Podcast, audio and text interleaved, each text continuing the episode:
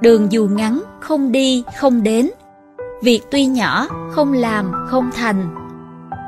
Trong sách tuân tử, tù thân viết, Đường dù ngắn, không đi, không đến. Việc tuy nhỏ, không làm, không thành. Những lời này có ý khuyên rằng mọi người trong cuộc sống muốn đạt được mục tiêu thì phải có hành động cụ thể. Nếu một người chỉ nói mà không làm, chỉ lý luận suông thì trên đường đời này cho dù là một việc nhỏ cũng sẽ không hoàn thành. Đạo đức truyền thống rất coi trọng sự kết hợp giữa lý luận và thực tiễn, nói được phải làm được. Các bậc hiền triết cho rằng mục đích của học tập là phải đạt đến mức tri hành hợp nhất, tri thức và hành động phải đi đôi với nhau.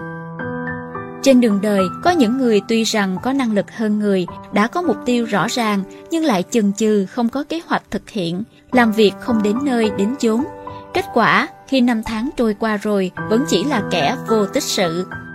Lại cũng có những người dù rằng trí tuệ không cao siêu, năng lực không quá phi thường, nhưng một khi có lý tưởng, có con đường, liền lập tức hành động. Dựa vào sự kiên trì của bản thân mà hoàn thành được sự nghiệp to lớn khiến người khác ngưỡng mộ. Cho nên, khi chúng ta đã xác định được con đường và mục tiêu của mình rồi, không nên vì điều gì đó không quá quan trọng mà còn ngần ngại, lưỡng lự, không bước đi. Có một câu chuyện đáng suy ngẫm như thế này. Trước đây, ở trong một ngôi chùa, có một vị hòa thượng trẻ đến thời điểm muốn đi vân du bên ngoài nhưng vẫn chưa quyết tâm lên đường. Một hôm, sư trụ trì hỏi vị hòa thượng trẻ, Khi nào thì con lên đường? Hòa thượng trẻ tuổi nói, Thưa thầy, cuối tuần sau, vì đường xá xa xôi nên con đã nhờ người làm cho mấy đôi giày cỏ. Khi nào nhận giày xong thì con sẽ lên đường. Sư trụ trì trầm mặt một lát rồi nói Chi bằng thế này, để ta mời chúng tính quyên tặng cho con. Không biết vị sư trụ trì đã nói với bao nhiêu người, nhưng ngày hôm sau có hơn chục người đã gửi giày cỏ đến chùa. Số giày ấy chất đầy một góc thiền phòng, Sáng sớm ngày hôm sau, lại có một người mang ô đến tặng cho hòa thượng trẻ tuổi. Hòa thượng ngạc nhiên hỏi, Vì sao thí chủ lại tặng ô cho tôi? Sư phụ của ngài nói rằng ngài sắp đi xa, trên đường sợ rằng sẽ gặp phải mưa lớn, nên đã hỏi tôi có thể tặng cho ngài một chiếc ô hay không. Người mang tặng ô trả lời, nhưng hôm ấy không phải chỉ một người này đến tặng ô, mà đến buổi tối, hòa thượng trẻ phát hiện ra trong phòng có đến 50 chiếc ô tất cả, chất đầy một góc phòng.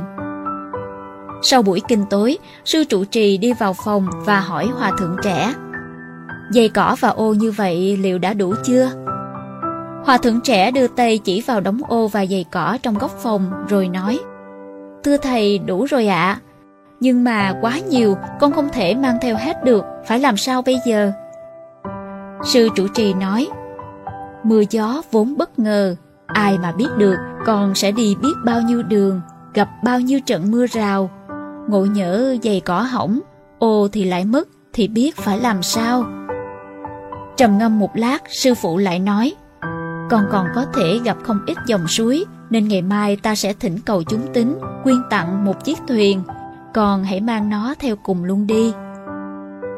Hòa thượng trẻ tuổi lúc này đã hiểu ra dụng ý của sư trụ trì nên vội vã quỳ sập xuống và nói Đệ tử bây giờ sẽ đi ngay, cũng không mang theo gì cả.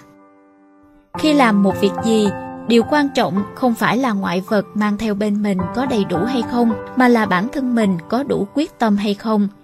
Khi một người đã có đủ quyết tâm và vạch được ra mục tiêu rồi, thì tất cả đều không là vấn đề tối quan trọng nữa.